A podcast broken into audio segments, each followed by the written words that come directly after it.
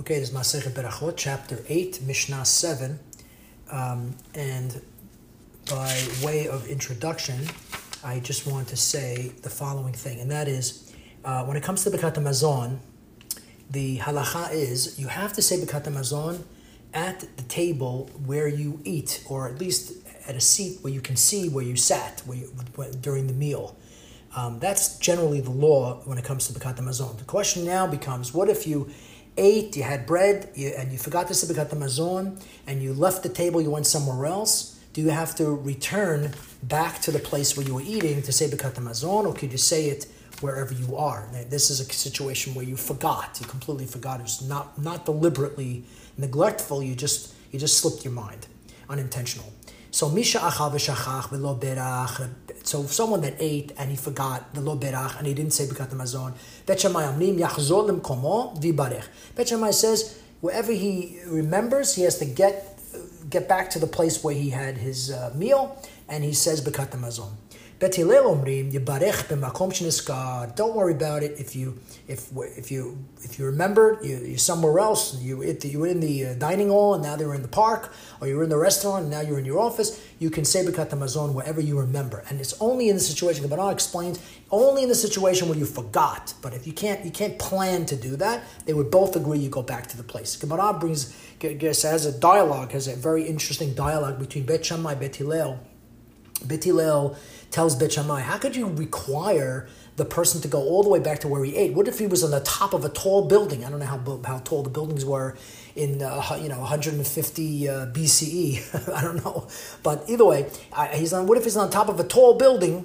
And he forgot to say Birkat Hamazon. He has to, he has to, and he's all the way down. He has to go all the way back, climb up the whole building. In those days, no elevators, right? They climb back all the way up the whole tall building, and then say Birkat Hamazon all the way to the top floor. And Bet Shammai answers him really nicely. And he says, What if he forgot his wallet with his money in it on the top of a tall building? Would he go back up the building and get his wallet? Would he go back and, and get his money? The answer is he would. So for personal gain, for personal gain, he would go back and make that make the trip. He shouldn't do it for the for the kavod of Shamayim. And Bet Shammai, of course, uh, I guess he won that argument. But he didn't. Uh, Halacha is we hold like Bet Hillel either way. Okay.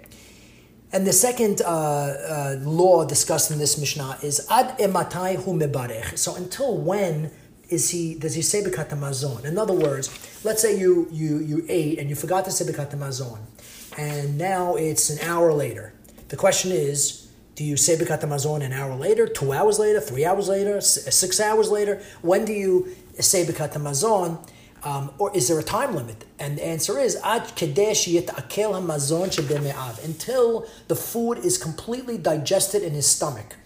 So the rabbis are arguing. They are argue. They have opinions about what this means. You know, the food being digested. We don't. How are you supposed to know when the food's digested in your stomach? Rabbeinu uh, Yonami Gerona holds that once once you feel sensations of hunger again after that meal, you no longer recite Birkat Hamazon on the on the first meal.